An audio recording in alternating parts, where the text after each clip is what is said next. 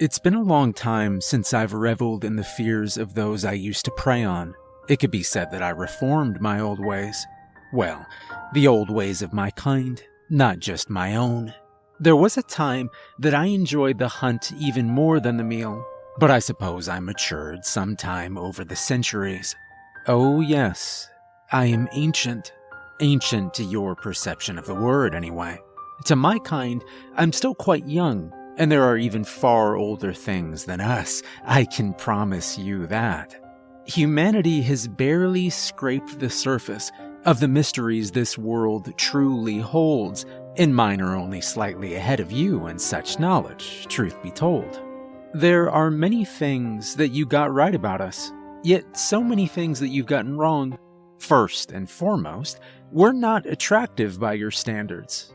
To my people, I am a fairly average looking individual, one who can easily blend into a crowd. I would find it significantly more difficult to blend in with your people, but it can be done. It does take focus, mind you. We are not shapeshifters, but we can influence how you see us. It's not easy at first, but I've grown quite talented in the act as I do enjoy walking in the human world when I can. Perhaps that's what's led me to my, shall we call it, rehabilitation. Oh, yes, in my younger years, I would feast on you by the dozens, without batting an eye. Over time, however, I think humankind began to grow on me. It was the children, I believe. Regardless of how sinister I may have appeared in your eyes, I would never feed on a child. Even when I saw you as little more than cattle, I could never end the life of an innocent. Perhaps I just never had the appetite for the taste of the pure of heart. It could be that the dregs of humanity had a more potent flavor. That being said, I will not pretend that I've never quenched my appetite on a harmless adult. Very few were off limits to me in my youth, as I considered your kind beneath me as a farmer would his herd, I suspect. Though there are aspects of society that still disgust and confuse me, I no longer think of you all as such. There are some, of course, but I no longer take the life of anyone unless I feel they deserve it. There will always be filth to serve my needs, and I do enjoy the flavor. It's probably been some 300 years or so since I adjusted my outlook.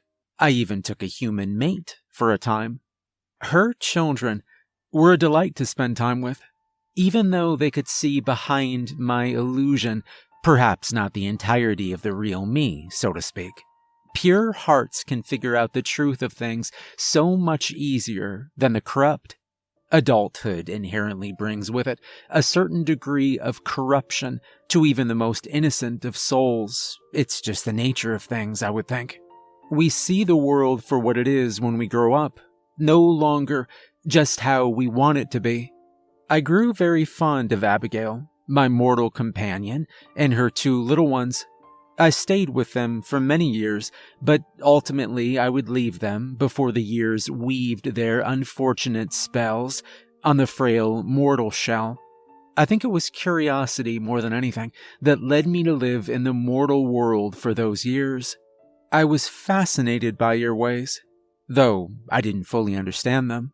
My people have little in the way of emotions, though we're not blank slates, as many would believe. I think we have many aspects that would appear quite foreign to you, aside from just the obvious physical appearance.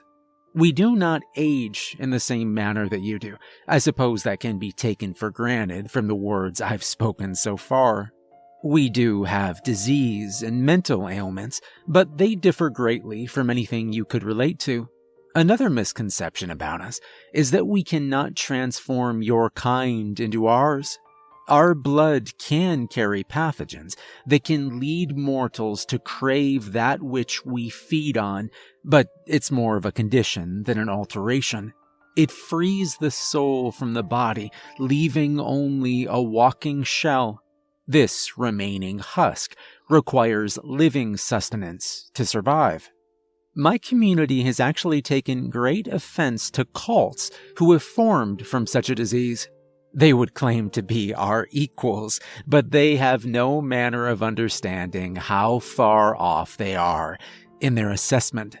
Yes, should they continue to feed, they will live indefinitely.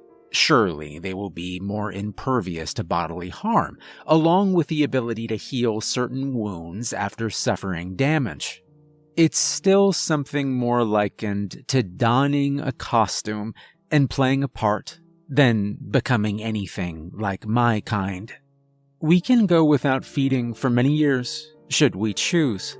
Unfortunately, this would render us with similar weaknesses to those of your kind, but it has been known to happen. We can even feast on the traditional delicacies of the mortal world, should we choose, though we would reap little benefits from it. I must confess, I'm quite fond of such things as your fried chicken and the occasional steak. Although I do like to walk amongst your people, the focus it takes to keep my appearance hidden requires a great deal of effort the longer I maintain it. This is why I've grown to thoroughly enjoy the festivities of All Hallows Eve. It's the only time of the year that I can allow my true face to be observed and cause no more than a fleeting fright to those who may look upon it. It's a manner of freedom that my kind rarely gets to experience. I enjoy walking the streets and enjoy the laughter of the children, though I find my eyes rolling at the sight of the older youths. The late teenage girls dressed in their skimpiest of outfits, regardless of how cold the outside air feels to them. The teenage boys wearing idiotic parody costumes that only serve to make fun of others. The smaller children show so much more class than the older ones. In recent years, there's grown an unsettling trend amongst some of the young people who attend a nearby university. They've proven to be quite the foul and useless examples of humanity who enjoy bringing anguish to others. I've observed them from a distance over the months in an attempt to understand their motivations. They call their actions practical jokes, and they even record them on their little devices that are rarely far from their grasp. They publish their clips on a variety of your internet pages, and I have observed others marvel at their works. I watch your world and I attempt to understand your ways, but some things make very little sense to me. I must say, I've grown quite fond of your World Wide Web, though. Many of my peers mock my interest in your society, but most of them still cling to the old ways. They see you as little less than animals who have overtaken the land and forced us underground. I've attempted to convince them that we may still share the surface world, but they refuse to use our inherent abilities to blend in amongst you. They know all too well how mankind treats those they do not understand, and we have lost legions over the centuries to your fearful throngs. Those tales may lie in your books of fables and myths, but they show so much more clearly in our encyclopedias. Regardless of our shared history, I, I bear you no ill will. Were my kind greater in number, though, I imagine they would force you all away from the light and into the caverns that we dwell within. There are so few of us left, and I believe it would be best if we could find a common ground after all these years. The group of miscreants I spoke of have apparently grown tired of badgering their own peers and seem to have set their sights on the children of this city. As the Halloween season approaches, I have witnessed some of the youths in masks leaping from the trees to terrify young boys and girls who happen by. They succeeded in causing a little girl to cry while I watched on from the shadows one evening. She fell to the ground and tore a deep gash into the flesh of her little knee. She wept while a taller child presumably her older brother, crouched beside her in an attempt to calm her down. The teenagers in the grotesque masks only laughed at the two of them and slapped their hands together, seemingly celebrating their defeat of such an innocent victim. I donned my most innocent and friendly face before making my way out of the darkness to greet them. I attempted to reason with the older youths and convince them that scaring little ones was no way to feel better about their own miserable lives. This only served to bring them more levity as they strolled away, reveling in their victory. I helped the crying little girl back to her feet and attempted to assist her brother in calming her down. Unfortunately, I only scared her more at first. She could see the shadow behind my veil, though just a hint of it. After a moment, she could sense that I meant her no harm, and she offered me a delightful smile for my efforts. She asked me what I was, which caused her brother to study me more. He also saw beneath my mask, but he did not flee in terror either. I basked in their wonderful presence over the passage of mere moments in time as I escorted them back to their home after a small stop off at the nearby ice cream shop. It's truly magical to me that children can have the ability to see beneath the flesh I know my appearance can tear into the bravest of men, but to a child, I am but a curiosity. Before I bid the two good night, they spoke of the variety of attacks these immature teenagers had been inflicting on others. It had become a tradition of theirs these past few Halloween seasons. The two children seemed to regain their fear of me for a moment, when I bit into my own thumb before their eyes, I'd learned to control the toxins running through my veins over the centuries, so I would be able to repress any contagions should I choose.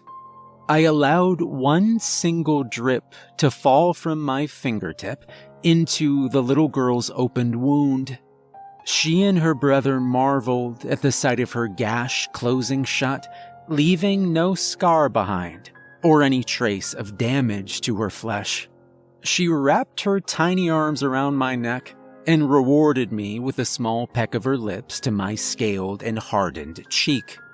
This caused a warmth to spread through my chest that I'd not felt since I played in the fields with Abigail's son and daughter so many years before. I assured the two that the pranksters would learn the error of their ways very soon.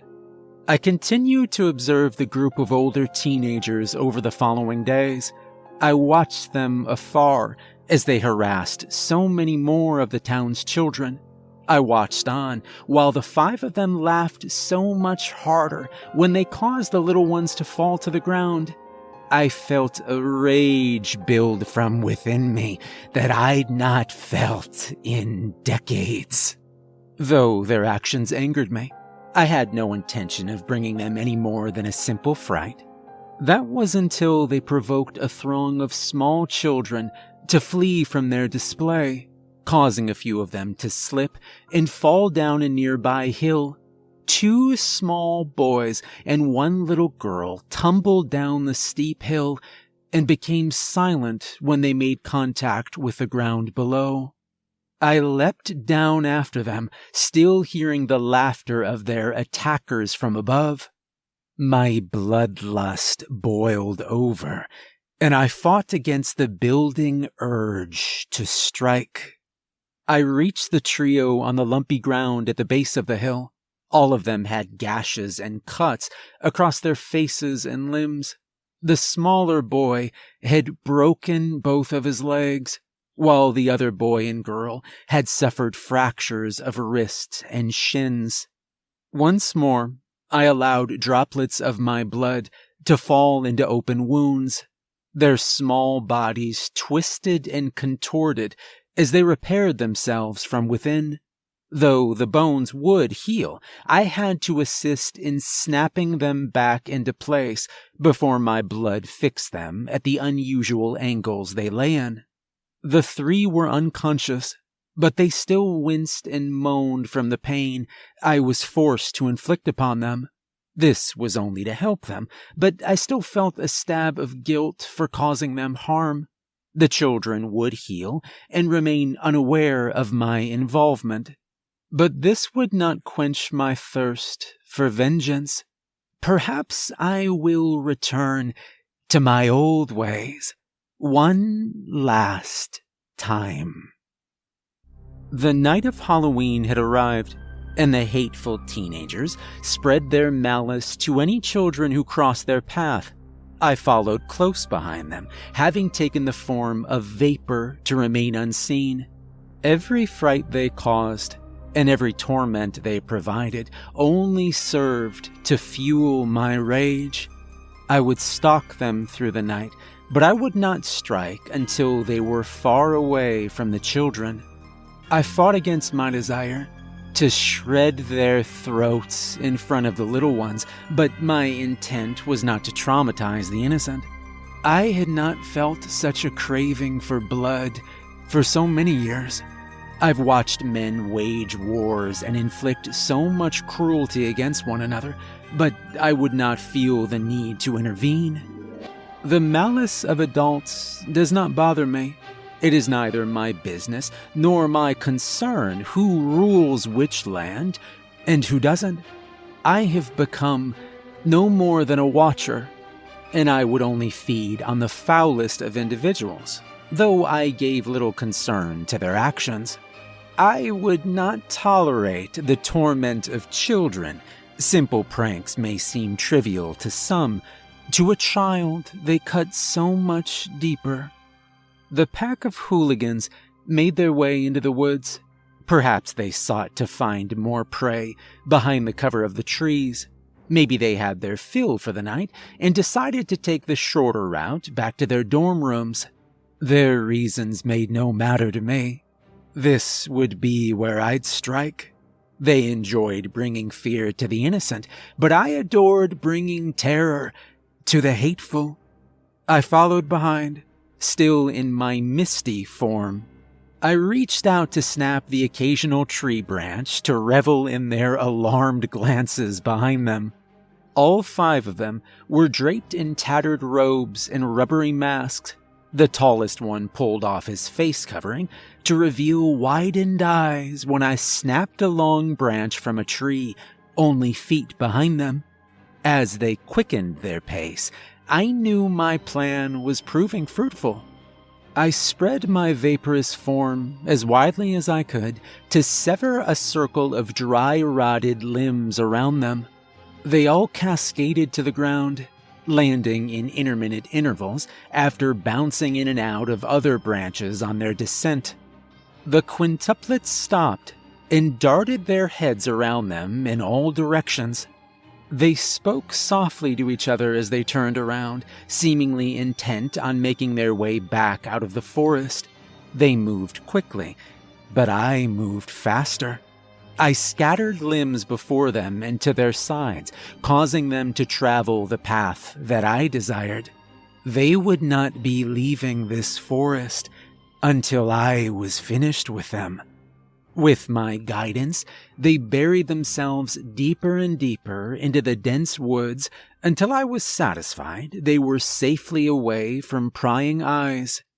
Now the bloodletting can begin. They'd all pulled off their masks as the rubbery material had apparently restricted their flow of oxygen while their pace hastened. This was good. I wanted to see their expressions on their faces. I severed one last small and slender tree branch and sent it flying towards the tall one, who was the first to remove his false face. He screamed in delicious agony when the jagged limb penetrated his left thigh. I made sure to avoid any arteries, as I'd not yet decided if they would be allowed to survive this encounter. The boy fell to his knees and gripped his hands tightly around his leaking wound. The other four ran to his side while darting their eyes across the darkened trees. I wanted so badly to make my appearance and introduce them to all the horror they could fathom. But the moment had not arrived just yet. They still sought rational explanations for the broken slice of wood that sprouted from the oozing thigh. I split a variety of many sizes of limbs and caused them to shatter into splinters. I rained them down upon the five waiting victims like a storm that had erupted from above them. They all screamed in unison as thorned slivers buried into their flesh, bringing thin streams of crimson to leak slowly down their faces and arms. The thin strips were not strong enough to penetrate their extravagant clothing, but severe damage was not the purpose of this. Oh, yes, they were afraid now. They screamed into the night as they gathered their friend from the forest floor. They all wore wounds now, but none were significant enough to cause any more than light scarring. They all fled in the same direction, and it was just about time for me to introduce myself. Though my body was gaseous at the moment, I could still feel the tingles of anticipation. It had been so long since I hunted for anything more than sustenance. I forgot how thrilling it could be. I shot ahead of them to prepare my arrival. Turning myself to vapor did not allow my body to be clothed as inorganic material could not be transformed. What would they notice first I wondered. Would it be my yellowed eyes glowing in the moonlight? Perhaps my rows of jagged teeth behind the grayed flesh of my lips? The claws that tore through the skin of my elbows and knees, or the twin spikes of my shoulders?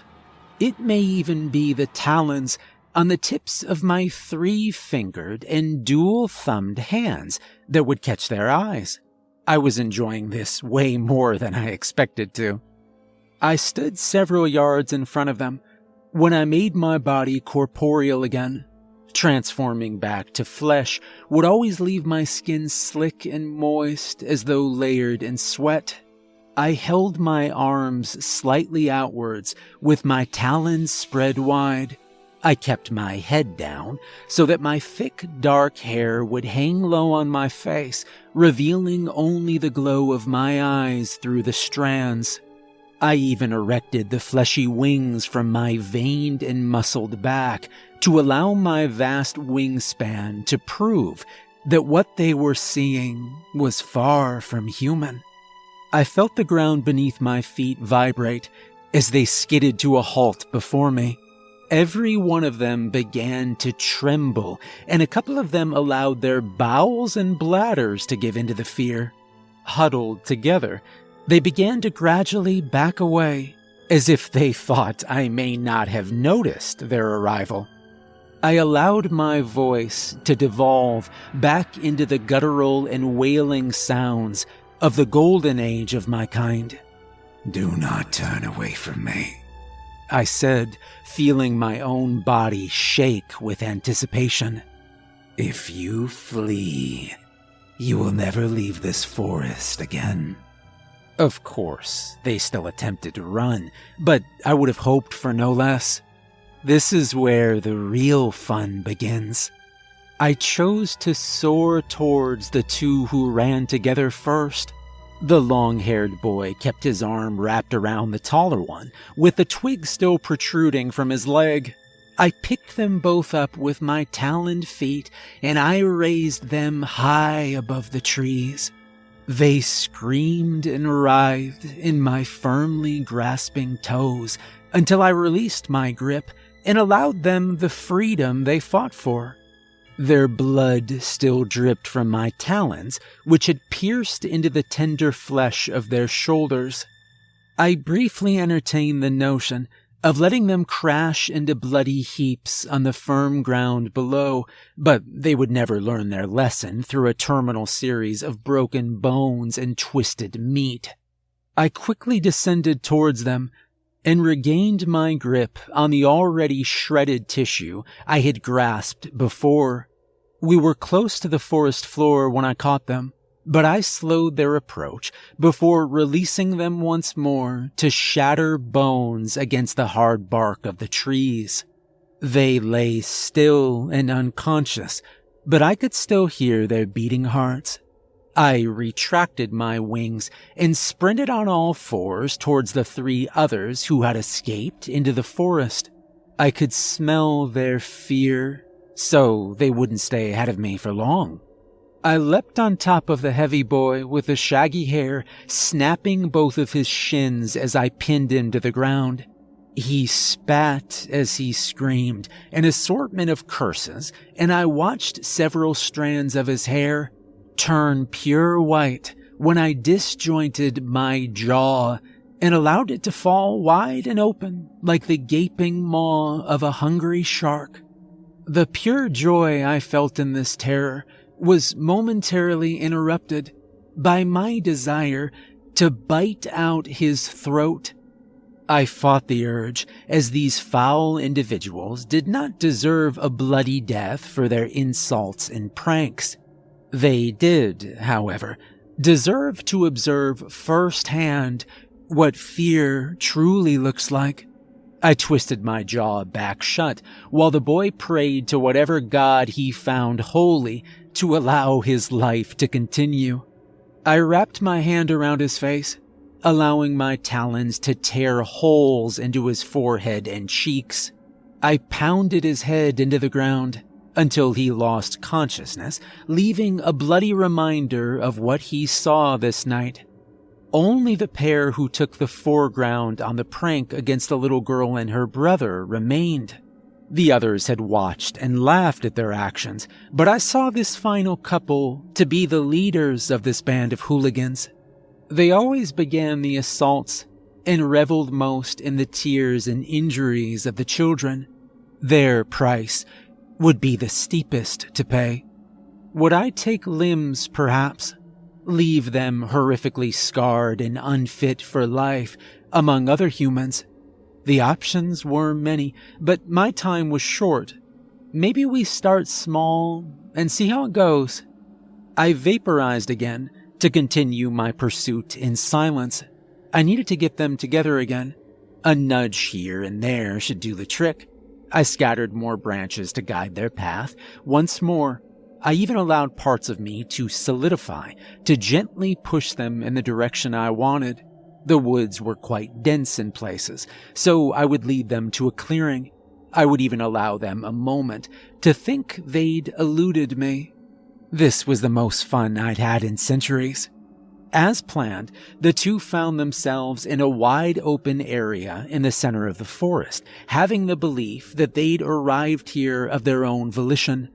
I chose to observe from high above after they stopped running and caught their collective breath. They embraced each other and spoke of what they'd seen.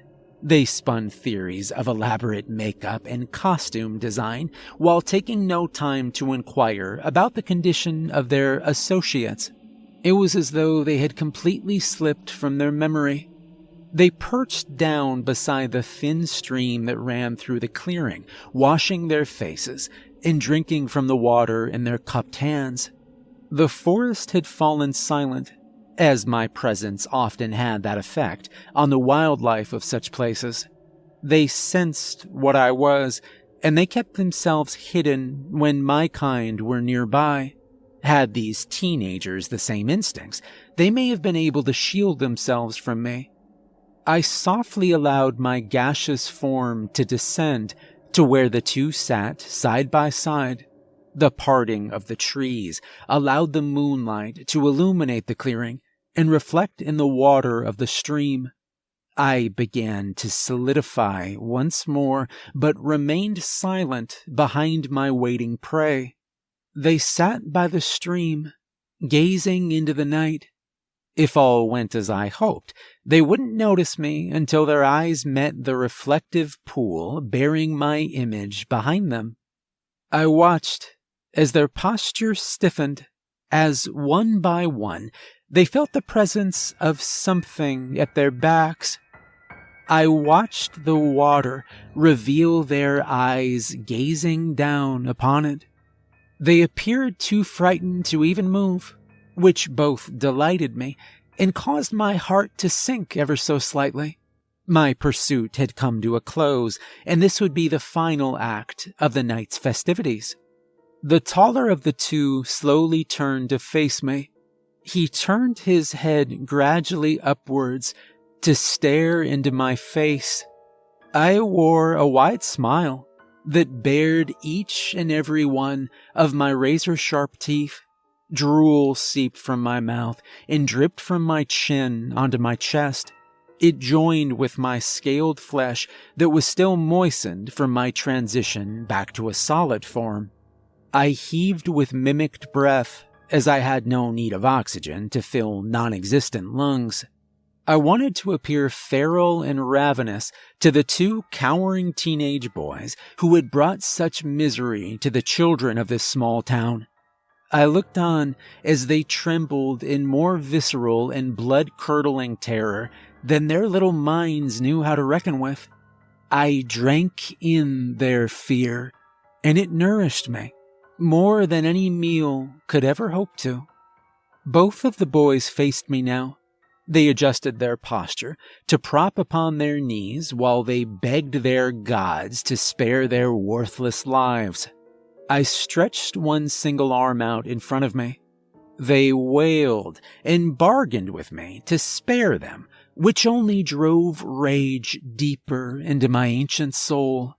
With one single grasp, I snatched the quivering lumps of flesh before me from the ground on which they knelt. I gouged both of the taloned thumbs of my left hand into one of each of their eyes, and they screamed in agony and shock. I did not push my fingers deep enough to penetrate their fragile brain tissue, though I can't say that didn't cross my mind. My immense and powerful wings beat against the air of the clearing as I lifted them high above the tree line. The two writhed and wailed while I held them still outstretched before me.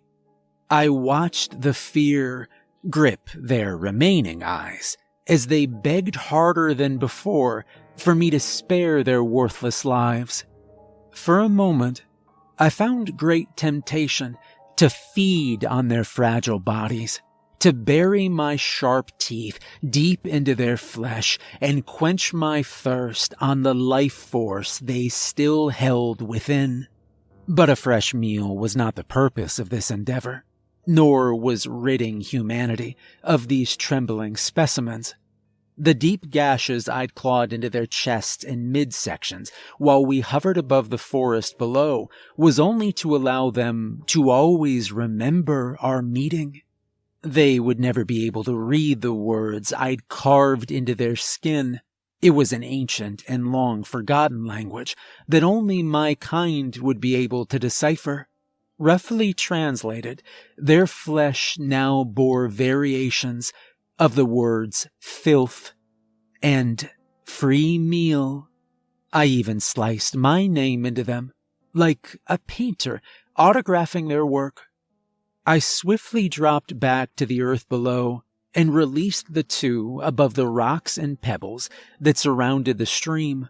When they awoke, they could clean their wounds in the rippling water, but they would always bear the marks I branded them with. Their newfound lack of depth perception would also remind them never to revisit their old and immature ways.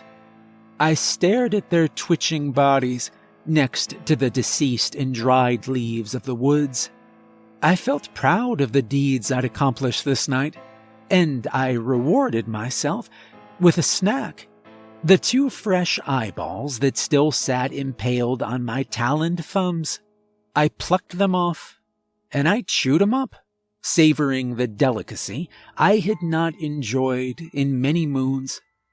The hour had grown late, but I still had time to stroll through the city streets and breathe in the remaining hours of my beloved Halloween. Tomorrow I would don my mask again, but tonight I would walk proudly among the people of this world. It has been almost a year since that night, and the five teenagers still remain in one of your mental facilities. Of course, nobody believes the tale they spun of the terrors they experienced, but they do tell an interesting story. I still look in on them from time to time. I even allow them to see my face peering through the window when I feel like I could use a little levity. Their reactions are truly priceless. I still watch over the wonderful children of this small town, and their smiling, playful faces continue to remind me of why I gave up my ancient ways. Halloween is upon us again, and all I ask is that you remember this. Should you choose to prey on others this season, pay attention to those walking the streets beside you. Perhaps not all of the grotesque and monstrous faces you will look upon are made of latex and plastic. Maybe some of them are not as forgiving as I